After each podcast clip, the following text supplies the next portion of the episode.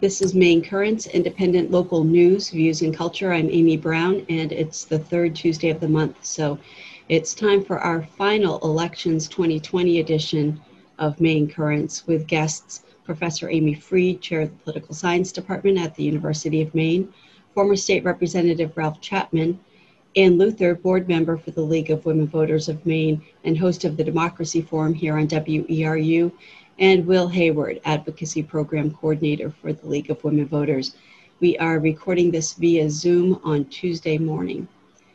The Electoral College voted yesterday under heavy security in many states. In Arizona, they had to actually meet in a secret location because of death threats by Trump supporters. That doesn't seem like the right word anymore. It's gone beyond that. But next week, the votes will be counted in a joint session of Congress on January 6th, and Pence has the job of announcing the results. So let's spend some time today talking about what Trump has already tried to do to overthrow the results of the election and what he and his supporters may try next. I'm going to start with Amy Fried. She has been reading some of the briefs and decisions from some of the cases that Trump and his supporters have attempted in court so far. So can you give us an overview? Last I heard there had been over 30. Oh yeah, no, it's more than that. It's certainly around double that, at least the decisions that have come out. So, and in fact, just yesterday, Trump filed another lawsuit against New Mexico, despite the fact that, you know, of course, the electoral votes were counted by New Mexico already, and Biden won pretty overwhelmingly. And, you know, there's a big variety of claims that are being made. A lot of them are really not saying anything at all about fraud. They don't really bring up fraud. So you have this tendency for someone like a Rudy Giuliani to give a press conference, say there's a lot of fraud, and then when he goes into court, he says he either doesn't bring it up, or if he's asked, he says no, you know, not that, you know, it's not a fraud case. That's what he said in a Pennsylvania case explicitly to a judge. This is not a fraud case. And in another case heard within the last week in Wisconsin, the Trump attorneys and the state stipulated a set of facts in front of the judge. In other words, they presented a document saying this is what we believe has happened, and they didn't challenge, anything in terms of any kind of, you know, statement that there was fraud. So, you know, a lot of times they're not even really bringing up fraud when they have the opportunity to do it. And when they claim that there really isn't the evidence to support it. It doesn't pass the straight face test. A lot of judges are throwing these things out. These are both at state and federal district court level. And so, you know, that even though a lot of people believe that there's fraud, you know, there's a pretty significant percentage of Republican voters who believe that there's fraud. It's not actually proven in any way, in many cases, not even really being alleged in court. I think it's worth explaining why it would not have been alleged in court. Isn't it the case that if a lawyer in a court makes a claim that's a false claim, they themselves risk being disbarred? Isn't that an issue? Absolutely. They could be sanctioned in various ways. They can be disbarred. A number of people have suggested there could be sanctions for bringing frivolous lawsuits, which really a lot of these are at this point. I mean, it's pretty clear these things are not going anywhere. I'd also point out that a lot of the other claims that don't have to do with fraud are questions about processes used by states, or in some cases parts of a state that actually are being used statewide, that really could have been raised ahead of time. Like normally, if you don't like the way an election is being conducted, you should challenge it beforehand because people are going to vote on the basis of certain things being acceptable. For example, the very basic process of being able to vote by mail. If you don't think that vote by mail is constitutional, which is what has been the claim in a number of cases, that for example, Pennsylvania's had vote by mail, I believe, for several years, a very broad vote by mail statute, and people went and voted on that basis. How can you go in and say, we want to throw out all of these ballots? People went and voted in good faith. They used that system, and that's what, that's what these Trump lawyers have been arguing for. Also the uses of drop boxes. I mean, you have to bring those cases ahead of time.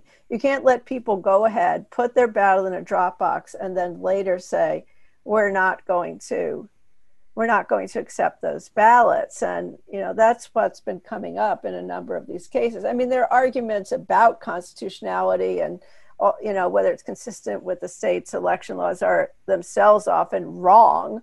But besides that, you have the problem of, this sort of after the fact kind of claim, which is, I think, most people would consider to be patently unfair. It's like anything else. You can't, have any kind of contest and change sporting event and then change the rules later and apply those. And Amy, aren't they in some of these cases trying to invalidate only the presidential election using these methods, not the down ticket outcomes with which they're fine? Yeah, absolutely. And that's obviously absurd. If you think the system itself is unconstitutional and all those ballots should be thrown out, then your own ballot should be thrown out. And there were points in this process where if that had been done, well, first of all, let's say in Pennsylvania, the legislature voted overwhelmingly to pass this broad and absentee balloting, including Republicans, overwhelmingly, if not unanimously, I don't recall, but certainly overwhelmingly. And yet people who had voted for it were making those arguments and only asking for the presidential ones to be thrown out. And at that point, what they were also asking for was that, they wanted the Pennsylvania legislature to appoint electors. But if in fact you had thrown out the entire set of people who had been elected, there wouldn't have been there wouldn't have been a Pennsylvania legislature to pick. So it was really internally contradictory. Mm-hmm. And we've talked different times on this show about this idea of the electors being chosen by legislatures. And, I made the point that in the past, a lot of times that, we've got to go back to the early 19th century, but you had a lot of states where that is exactly how electors were picked. They were picked by state legislatures. But again, you run into this problem of you can't change the rules after the fact. So the Constitution mm-hmm. says, well, it's up to state legislatures to decide how to pick your electors, how to select electors, but we have federal law that says you can't change that, because otherwise that's also unfair. People are operating under a particular system and you can't, go in and change the system mm-hmm. afterwards. I think if there's the laws that if there's like really an extreme emergency, like, if we had, I don't know, major earthquakes or terrorist attacks or something, I don't know, maybe there'd be a way to get around that. But ultimately, you can't, that's unacceptable to just change the system after an election has been held. Amy, can I ask you, I know you've read quite a few of these court decisions, and I've seen a few of them. I think I would say some of the spiciest passages flowing around from some of the judges' decisions. And would you agree that part of the reason that these have been slapped down, so resoundingly in court is that, the specific remediation being asked for is just, I think, egregious? Like, I read some of these decisions and the judges seem personally offended that the solution being proposed is to simply throw out all the votes. I've seen some say like, this is the most extreme remediation I've ever seen asked for in court. So like, even if there was a valid underpinning, there would have to be some sort of different solution than what's being proposed by the campaign. Absolutely. And in a relatively recent one involving Wisconsin, what the Trump side was asking for was to throw out two counties that were that are very highly Democratic and also have lots and lots of Black voters. Where the county where Milwaukee is and Madison. So, you know, just there's a racial component there. So yeah, let's take a system. We've decided the system is wrong statewide, but that's only throw out the ballots in these particular counties. That's absurd, as it is also absurd to do it for the entire state. And just, you know, because it's really something. And what's interesting also is the incredible sloppiness in some cases from some of these attorneys, like Sydney Powell, who's really has these big conspiracies about voting machines switching votes and stuff. Her briefs often have spelling errors, like on the front page, misspelling states, misspelling the name of a state secretary of state. Just this incredible sloppiness. And this didn't get really any attention, but one of the Arizona cases, the judge said, you know, we've had this this quote in one of these briefs that supposedly applies, you know, of a case that supposedly applies to this situation, but the case doesn't apply to the situation. It was about referenda, not about presidential electors, and that quote does not appear in the case. You know, the judge said, "I've read over the decision three times. The brief says it's on page 4. It's not on page 4. It's not anywhere." So, you know, there's just, I think that sort of shows the disdain really for the whole system of justice. All of these things. Agreed. You know, and it's really kind of offensive. I have said, yeah, I mean, just in everyday life, anything you would do that sloppy, people would not take seriously. And it's one of those things that I'll even say, in, you know, to students, if you want people not to just toss something you wrote and to really look at it carefully, don't make dumb little mistakes. I mean, we all make typos sometimes, but the degree of incredible sloppiness is really wild. Or I don't want to be rambling on too long, but there's so much here. Like one of the people who was supposedly an expert that Sydney Powell has on who she says worked for military intelligence, it turns out didn't work for military intelligence. He had started on that program and he washed out very, very quickly. He didn't get past the elementary step of it. So she's misstated to a court the credentials of a witness. That is a pretty serious thing. That is lying to a court. And that is the kind of thing that you could lose your law license over. Mm-hmm. So this let me just say, this sounds a little bit like the Keystone Cops in the courtroom. So do they actually...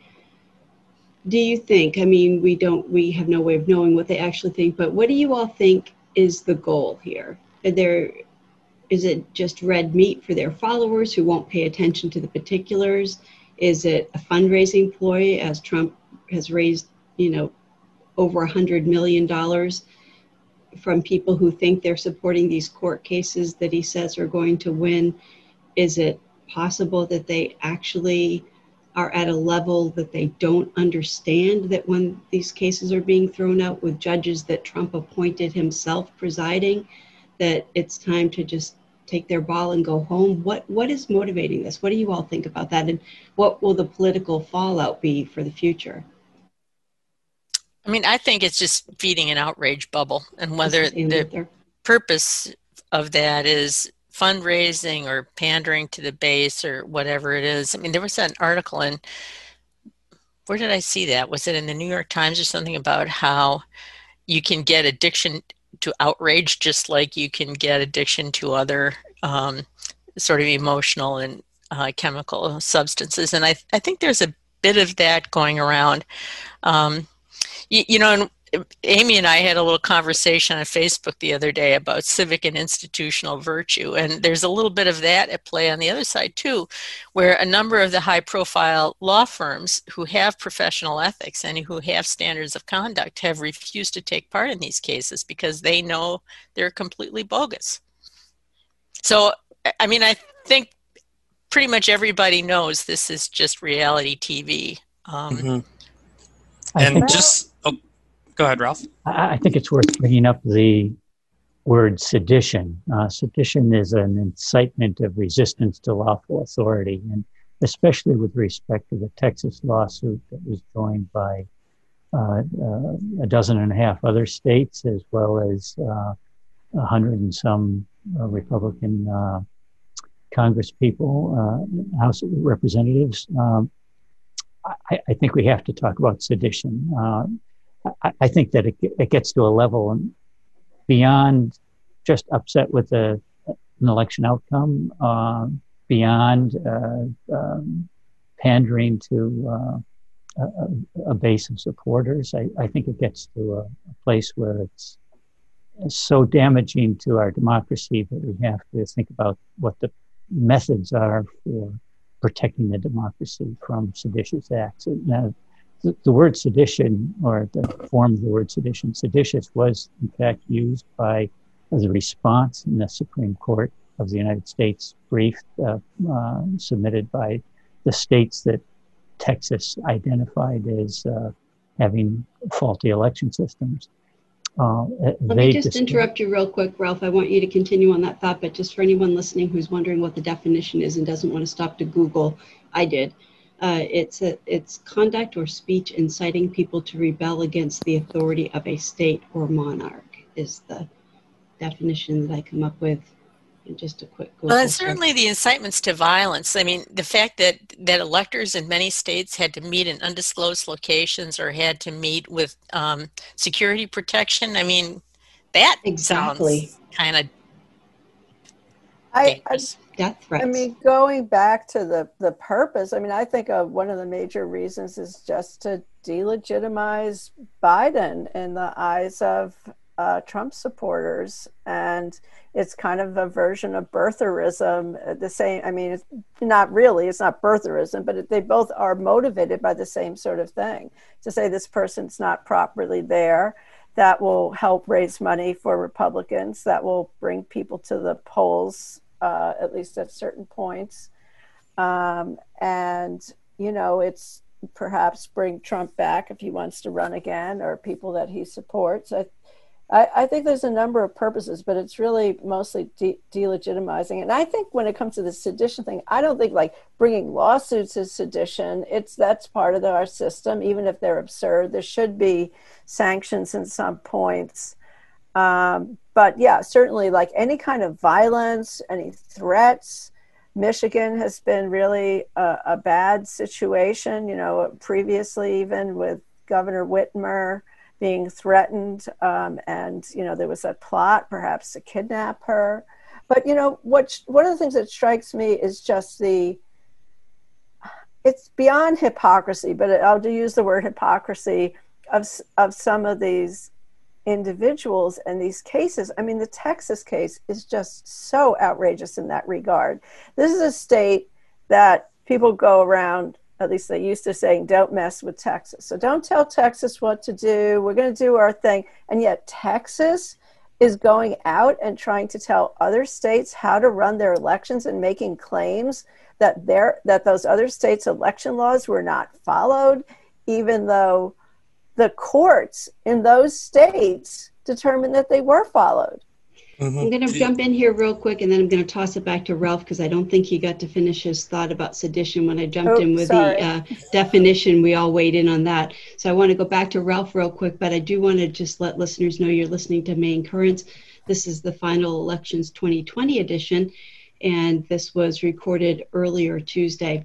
My guests are Professor Amy Fried, the chair of the Political Science Department at the University of Maine, who you just heard from, former State Representative Ralph Chapman, who you're going to hear from next, board member for the League of Women Voters and host of the Democracy Forum here on WERU, Ann Luther, and Will Hayward, who is the advocacy program coordinator for the League of Women Voters. So back to Ralph, if you wanted to finish that thought before we start talking more about this.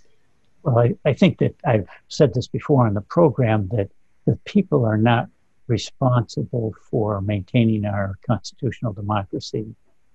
Governmental officials have that responsibility.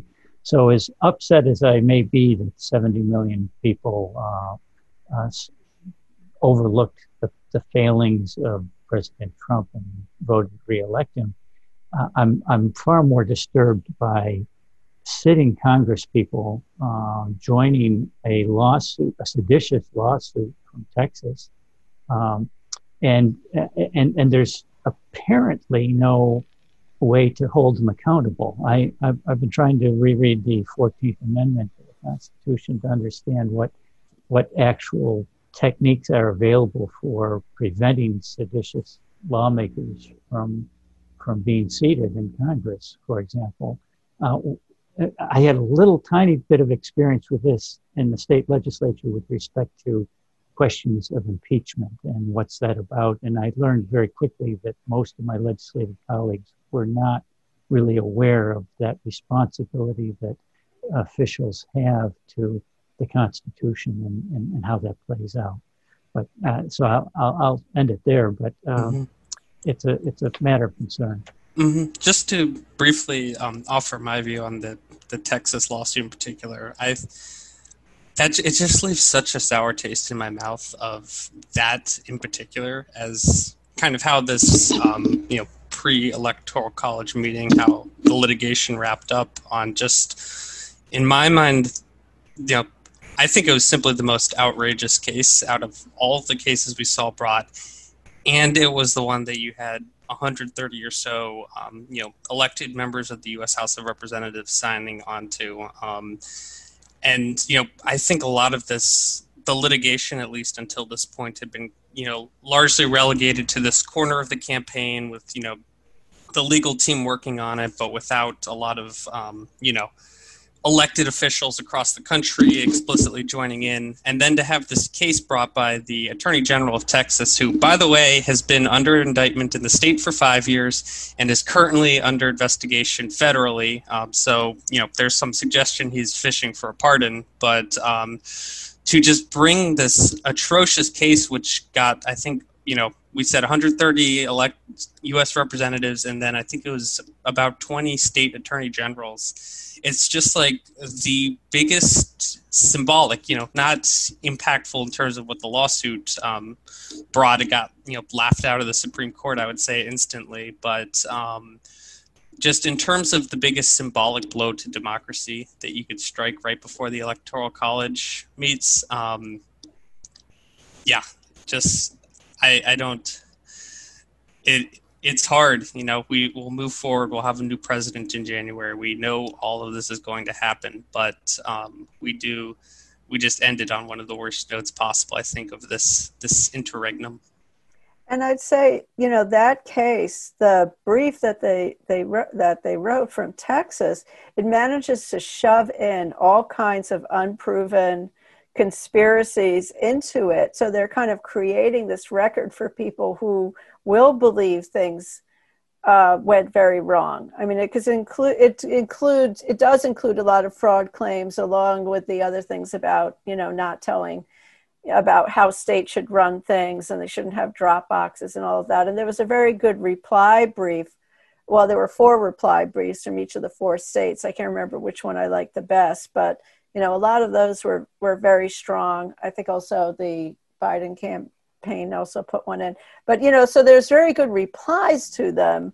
But, a lot of these things are just going to be picked up and shared, including there's, where was this? Which state was this? It was something recently that's supposedly a report, I think it's in Arizona, about voting machines and vote switching, which really is not a serious report. This whole thing with the Dominion voting machines, we do know there are, you know, to take it very seriously, some issues with some voting machines. It's not as if voting machines are perfect, and there are some who that could be hacked. But in Georgia, there was a hand recount. There were three recounts, but one of them was a hand recount. If the ballots were not registered correctly in the machines, that would have been found by counting them by hand, right? So obviously that disproves that there was a problem with the voting machine. If the hand recount and the machine recount match up, I don't think it matched up 100%, but there's always some error here and there. It's just not enough to make any difference. It's a small error. And all those other things who are, you know, really have not been proved. In Pennsylvania, all these statements about Dominion voting machines, but then they challenge the ballots in Pittsburgh and Philadelphia, which don't use those machines. So, you know, the details do not match up, but if you're really in a mindset that you think there was fraud, none of this really matters. The word that's been coming to my mind is a kind of social science jargony word, but if I explain it, it's pretty clear what it means. It's the views about that people have who believe in some mass conspiracy. They're non-falsifiable. A falsifiable statement is something that can be disproved. So if I was going to do some research and I was going to have a hypothesis, or any scholar or, you know, scientist, whatever, doctor, you know, whatever it happened to be, you had a hypothesis, you have to have a way to disprove it, to show that it's not correct. Otherwise, it's a very bad hypothesis, because then you can never know whether it's right or wrong. The views of these people who believe in these conspiracies are completely non-falsifiable. There's nothing that they will listen to. Either they don't pay attention to the details, or they will, by simply presenting an argument against their point of view, they will say that means you're a member of the deep state or the establishment or both, and therefore you can't believe what is being said. Well, in the micro level, that's called delusion. Within psychiatry, within mental health, that's called delusion. It's a fixed false belief. The more you try to argue with someone about it, the more they just become entrenched. Right. And there's, you know, we've had this, you know, many of us have had this discussion over years, and the general public, about what do you do when there's not a shared understanding of reality and not a shared sense of facts. I mean, it's one thing to have a disagreement based on values.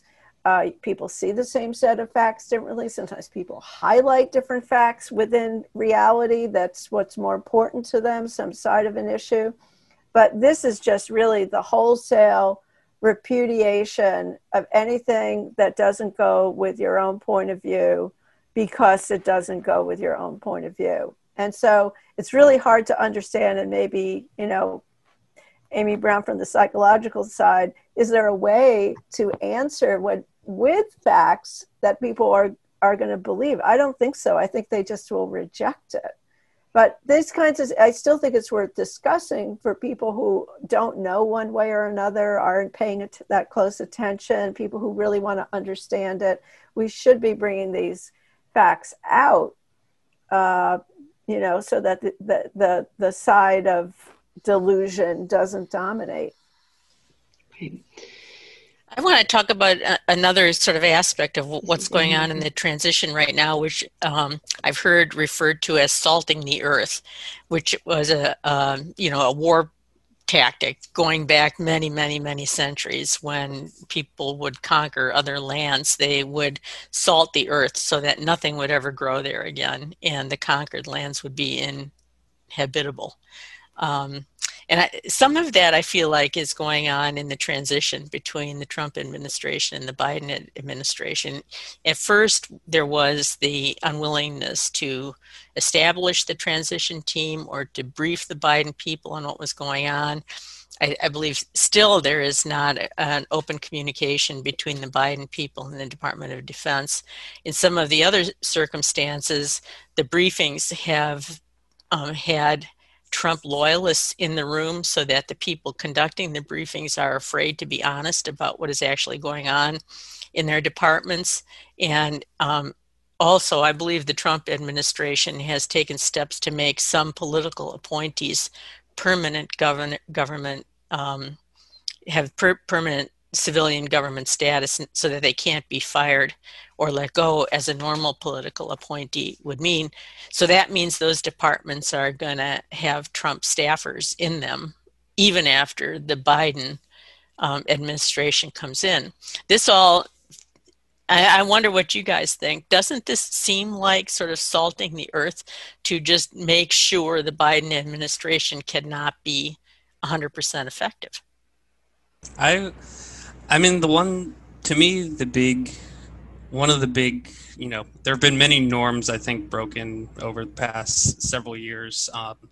But I think the big norm that is being broken right now is, you know, the kinds of policy being conducted in the lame duck. And I think we actually saw this kind of foreshadowed in 2018, you know, where a lot of states where the party of the governorship switch voted to strip powers during the lame duck. And it really kind of set off this violation of this norm of, you know, not setting new policy during the lame duck period. But I think we see it continuing right now in a couple of other ways that come to mind right now. One is some areas of foreign policy.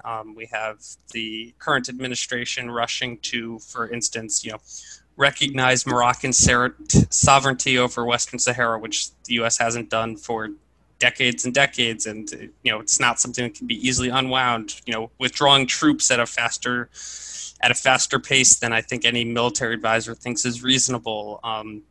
Just lots of actions that can't be undone and represent new shifts in policy. I also think of the federal death penalty being carried out at just a really, you know, striking rate right now, because they know that that's going to be reversed the instant Biden's in office. So that's, you know, it's just another thing that I don't know if we'll be able to claw back after this, but the setting of new policy during the lame duck is certainly something that concerns me.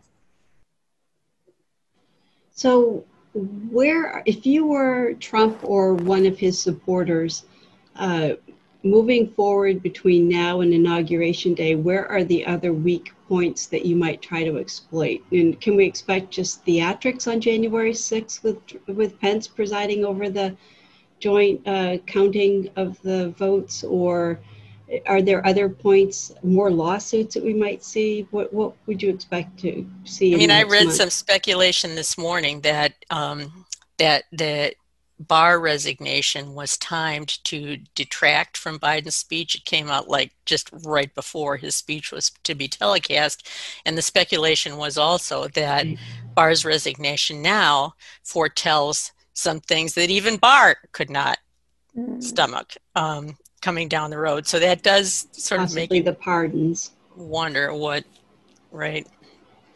And I think this is, you know, exceedingly unlikely. Maybe I'm an optimist, but you do have from some quarters statements that Trump should like do something really extra legal, like declare martial law. There was a, just very recently, a state senator who's in Virginia, who's planning on running for governor, who said, that should happen, that Trump should follow what General Michael Flynn, you know, who was pardoned by Trump, that his suggestion that Trump declare martial law.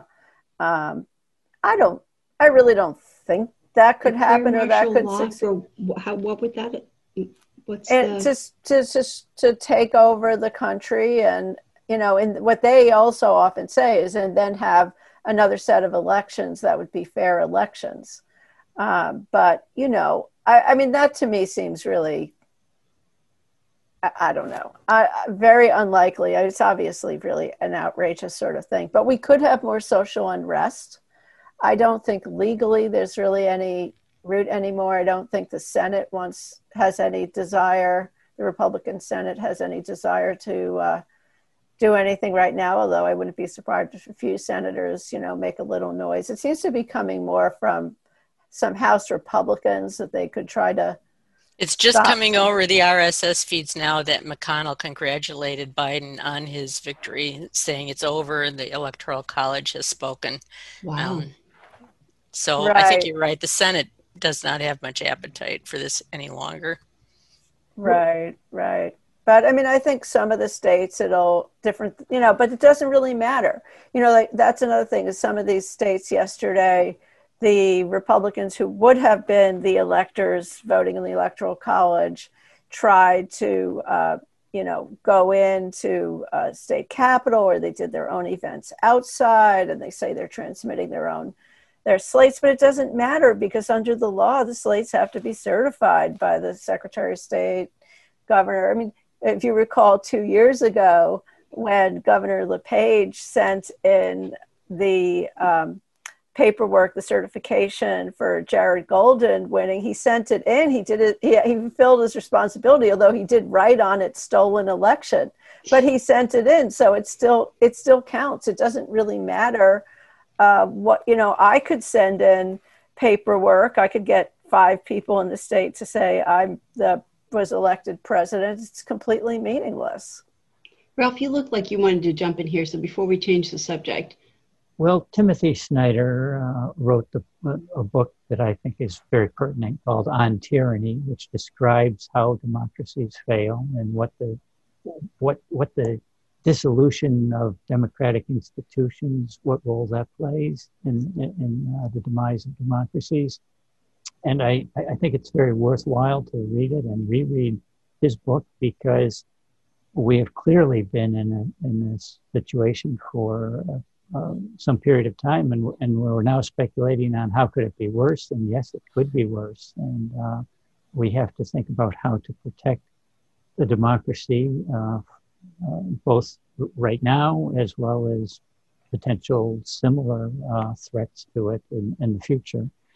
And to prevent a future coup or a current day coup, I think is something that we need to pay attention to. I think education is a strong part of that. Education of the populace to understand how government works, what its purposes are, and how it has to function, and how it can be destroyed. I think that's worth educating people on. And I think that the public needs to pay more attention to what I'll call public nonviolent direct action, schemes for responding to extra-legal democracy-killing types of activities that someone may engage in. Well, and I mean, like, I know Amy's got a new book on distrust of government, and this whole thing about undermining trust in government. And I was just talking about using the word deep state to mean the professional civil service is another way of delegitimizing the professional civil service and making it harder and harder for people to trust government or believe government is working on their behalf. It's just, it's been a long time coming. It's reaching a culmination, it seems to me now. I hope it's not going to get any worse, but it is very, very troubling. Well, if there is a deep state, they are much less effective than I used to believe that they are, because how would this be possibly happening if they were so powerful? Amy, tell us about your book, Professor Amy Fried. Yeah, this book I've been working on for a long time. The main idea is that distrust in government is used strategically for various purposes.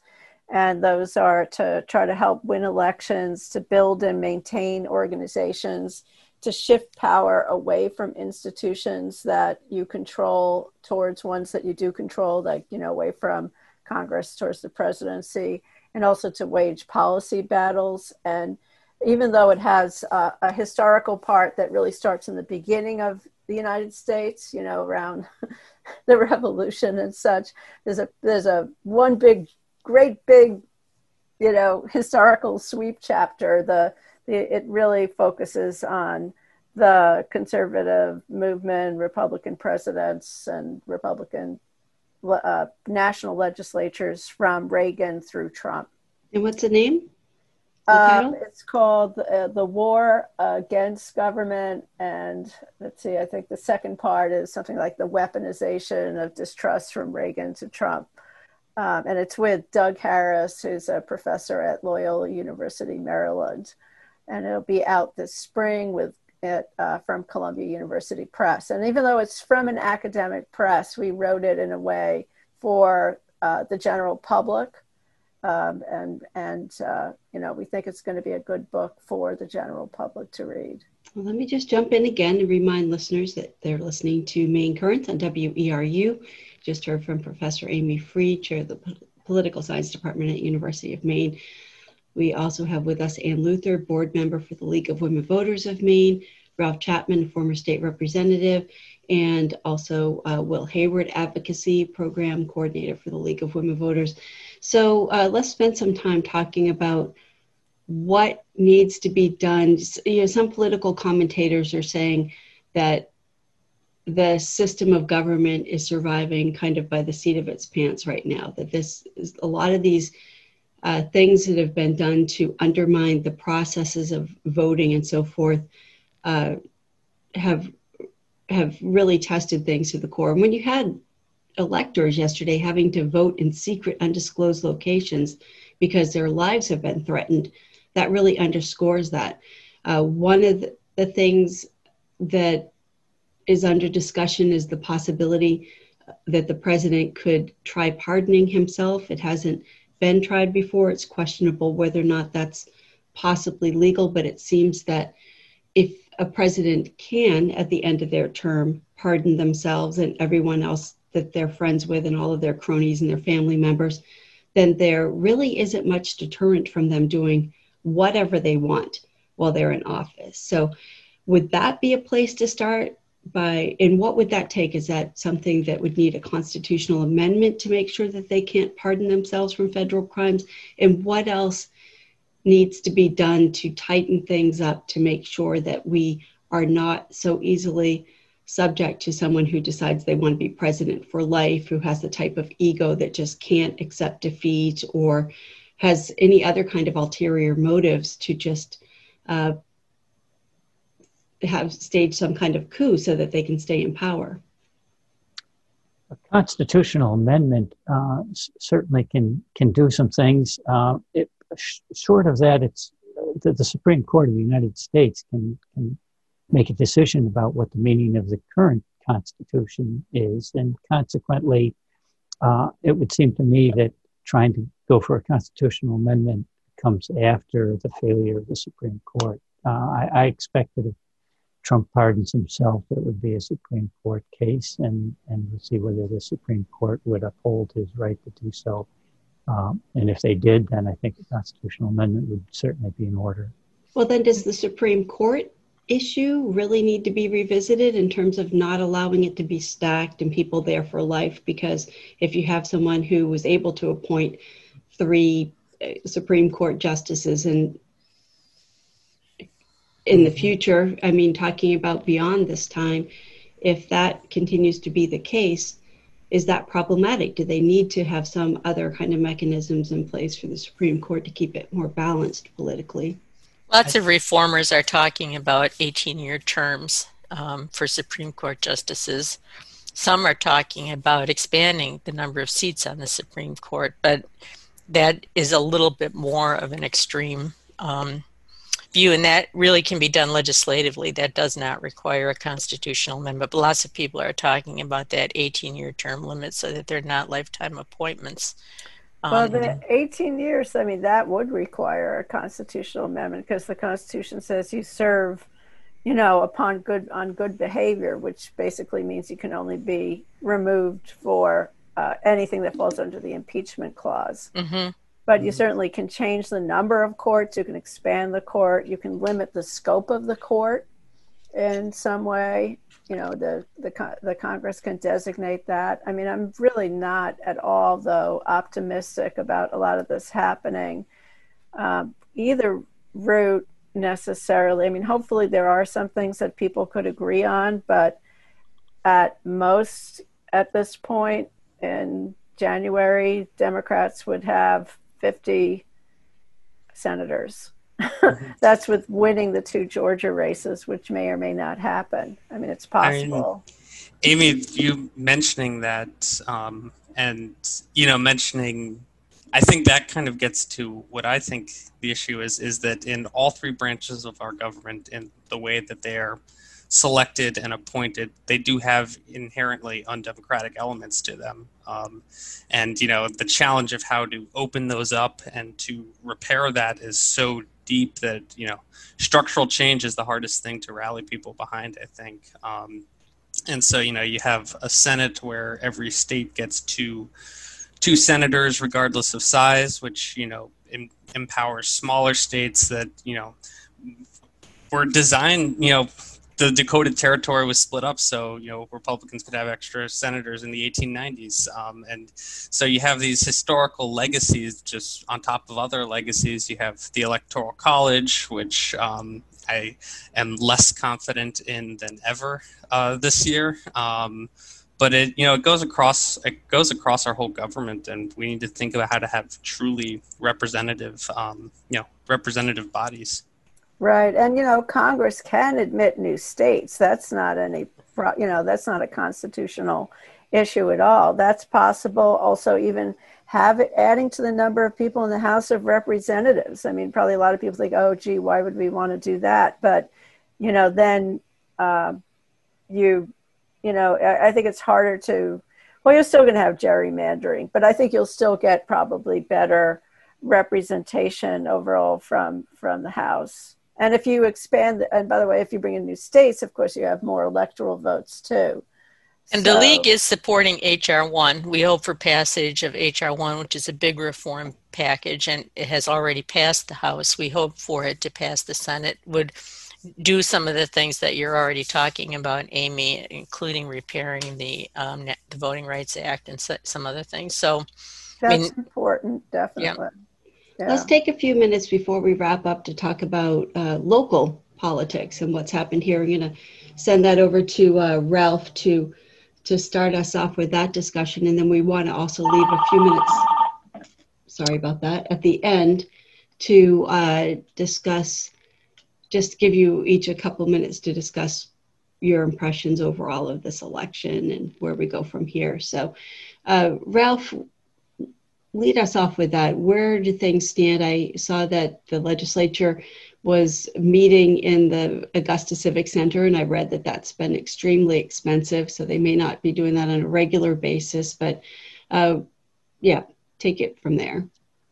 So the new legislature is convened the first Wednesday of December, and they have chosen their leaders, and they have chosen the constitutional officers, one of whom was a state senator. That is former state senator Shanna Bellows is now the Secretary of State. And for that reason, that's a vacancy in the state Senate, which is the two candidates that are running. The Republican is Earl McCormick, a former state senator and former House member as well, and Craig Hickman, a former state representative with whom I worked in when I was in the legislature. I'll make a personal opinion observation here, which is, in my opinion, Craig Hickman is the best qualified candidate for any elected position in government. And I've said that before. I'm happy to say it publicly. A very impressive public servant with a wide range of talent and capabilities. But aside from that, the committee's assignments were just announced in the last day or so, and that begins to shape who is going to be reviewing what types of legislation come up in this session. There was some interesting points of dissatisfaction with some of those committees, weren't there? Yes. One of the state representatives was sufficiently unhappy with his assignment that he left the Republican Party and became a libertarian, the first libertarian member of the state legislature. And another state senator was unhappy with his assignment and was trying to get it changed. Just to point out, many legislators are unhappy with their assignments. I was unhappy with all of my assignments, for example. And the reason that I got assignments that were not anything that I wanted is because I was not playing the loyalty game.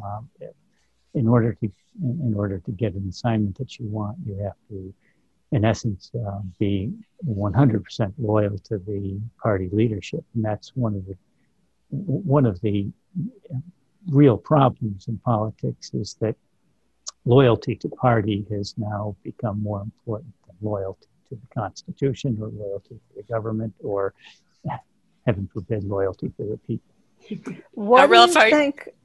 Oh, I was going to ask if anyone had any sense of like what was going on with that with Rick Bennett. I mean, this is somebody who he's been the head of the Maine Republican Party. He was a Senate president, but he's very unhappy and, you know, went public with it, you know, his unhappiness.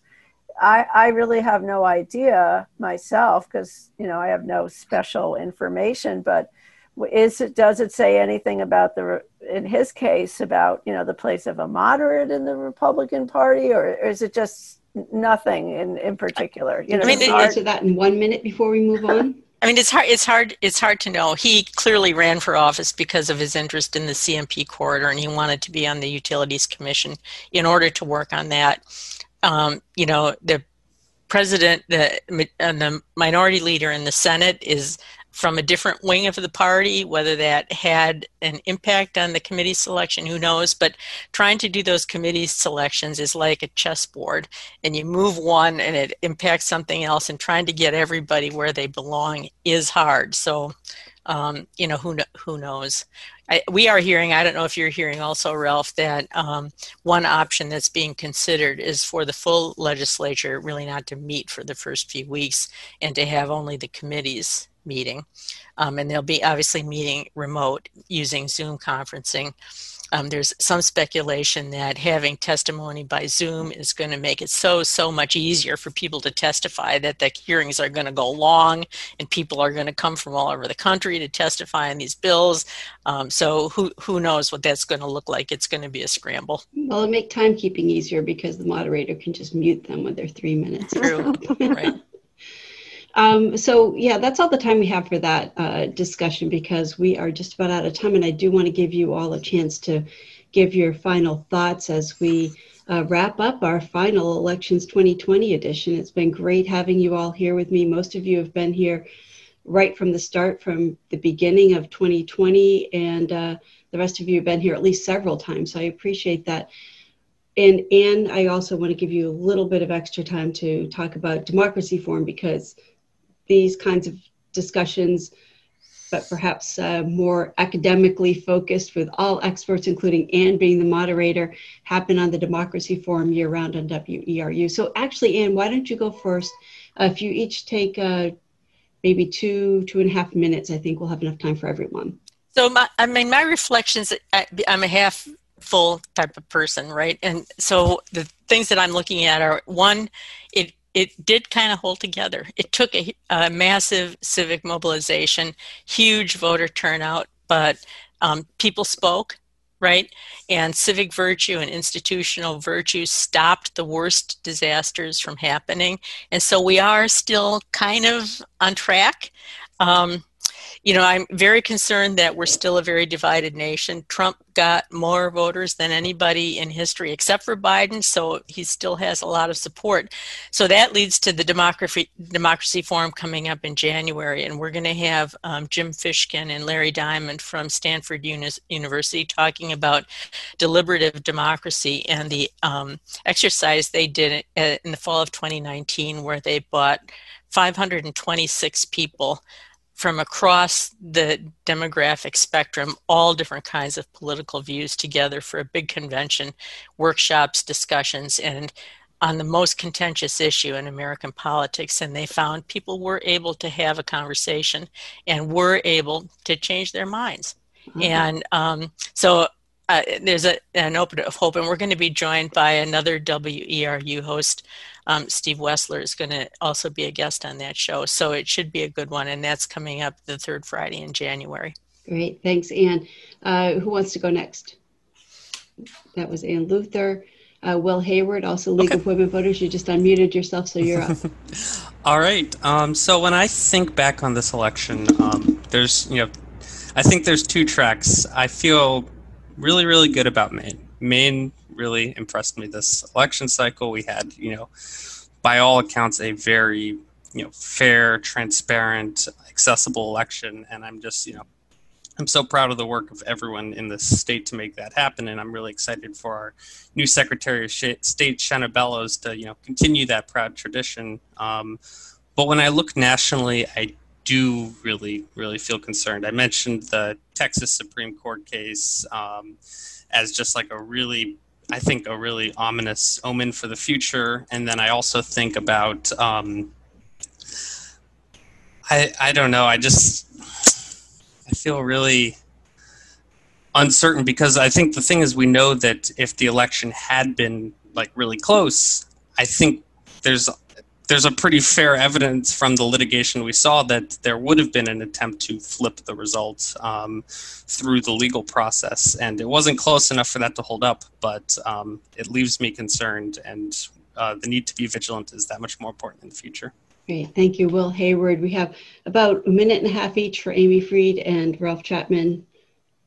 I look to the future, and I'm hopeful that the people, citizenry, will recognize that they have a very important role in being informed and being active and being civically engaged. I encourage everyone to find ways to be civically engaged. I've always encouraged people to vote, but I've always also indicated that voting is simply a first step, and that there are many ways to become more involved, and it doesn't have to, it can be at a very local level, it can be at a larger level, but wherever one's own comfort and sensibilities lie for becoming involved, I encourage that very strongly. Great, thank you. Former State Representative Ralph Chapman, and final word, Professor Amy Fried. I agree with a lot of what's been said already, and I would say that we owe a lot of gratitude to state and local election officials, all the people who worked on campaigns, who worked on making the elections happen. And I would encourage people to go listen to President-elect Biden's speech from last night, if you didn't hear it, because he talked about the resilience of democracy, but he also wasn't afraid to call out what's been going on. And I think that kind of directness and from elected officials, I think, is very important. He did it in a careful way, laying out cases and numbers of cases and that had been decided. So it wasn't just sort of broad rhetoric. I certainly we have to find ways also to come together across our lines of differences. Great. Thank you very much. And you've been listening to the final Elections 2020 edition of Maine Currents here on WERU-FM. And I'd like to, again, just thank all of these guests who've been here with us through the months as we discuss this. I hate the word unprecedented. We need to retire that word. But as we discuss this fill-in-the-blank election season, Professor Amy Fried chaired the Political Science Department at the University of Maine, former State Representative Ralph Chapman, Ann Luther, board member for the League of Women Voters of Maine and host of the Democracy Forum here on WERU, and Will Hayward, Advocacy Program Coordinator for the League of Women Voters. And Maine Currents will continue in our regular time slot on the first Tuesday of each month at 4 for more independent local news, views, and culture. But as I said, be sure to also check out the Democracy Forum on the third Friday of every month at 4.